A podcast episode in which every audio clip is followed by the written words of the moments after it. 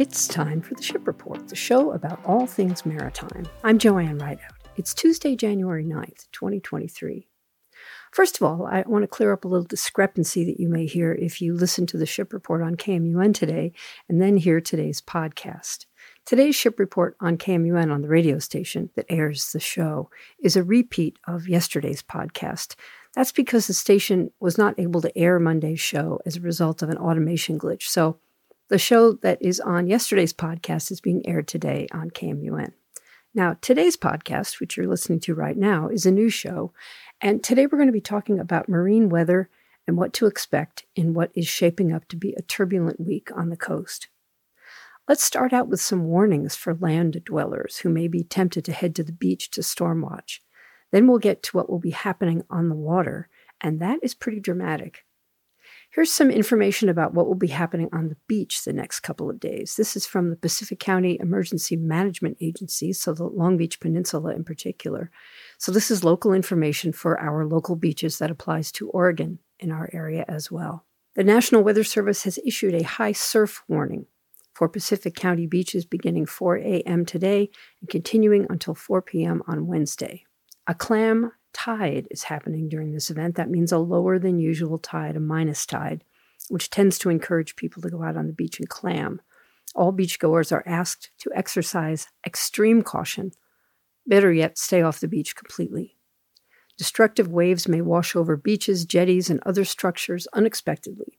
People can be swept off rocks and jetties and drown while observing high surf. Severe beach erosion may destroy coastal properties and buildings. Higher than normal water runup is expected on beaches and low lying shoreline.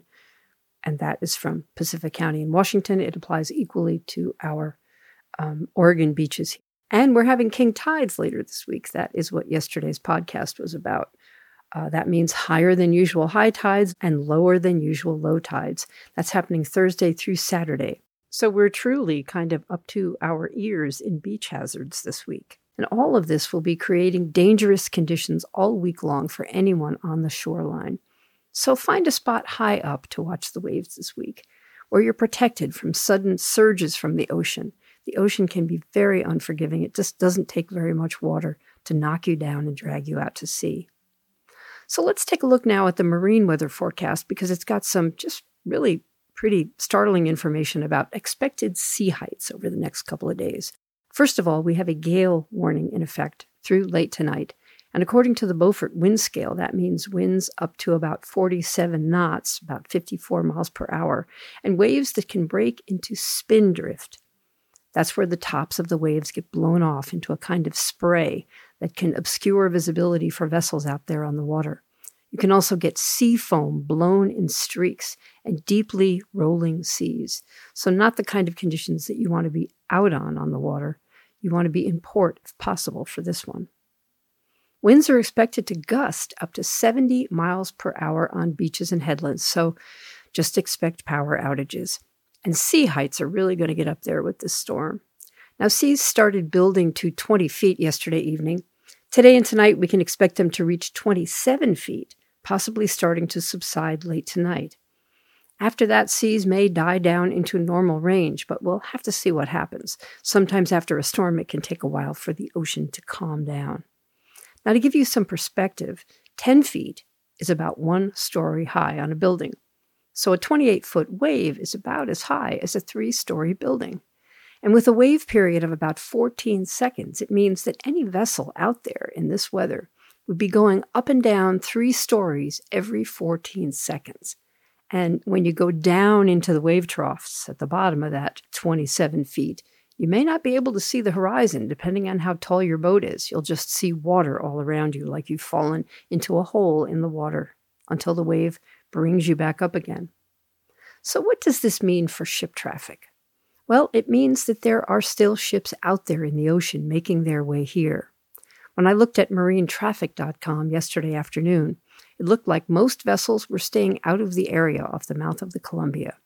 If there are any out there when the bar does go on red status, they will slow way down and motor around at a speed that allows them to make slow headway but avoid damage from waves crashing on the ship.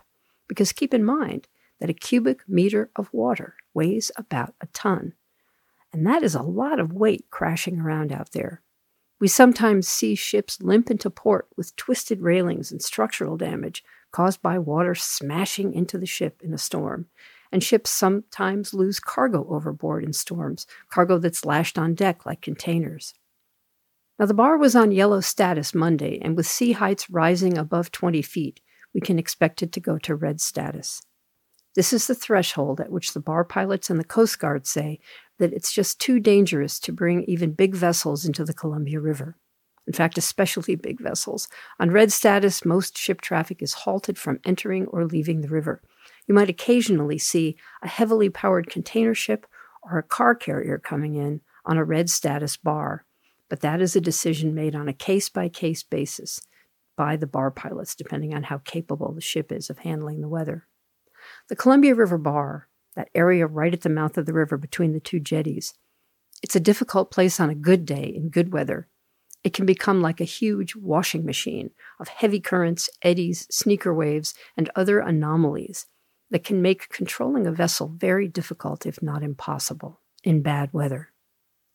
The Columbia River Bar, by the way, is not the only river bar on the Oregon and Washington coast that is likely to be shut down this week as a result of the weather. The U.S. Coast Guard also issues bar closure information and restrictions for other river entrances along the coast.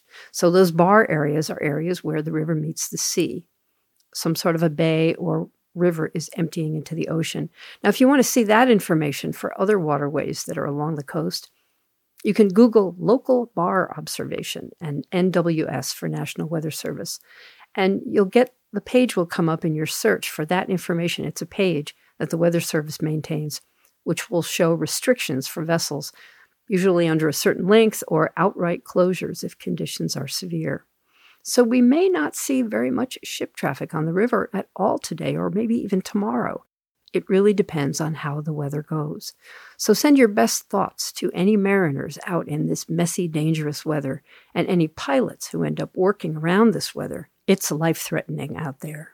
You've been listening to the Ship Report, the show about all things maritime. I'm Joanne Rideout. You'll find ship schedules and a podcast of this program on my website at shipreport.net.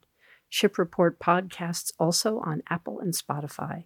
You'll find marine weather and links to ship schedules and more on my Ship Report Facebook page. Thanks for listening and have a great day and stay safe out there.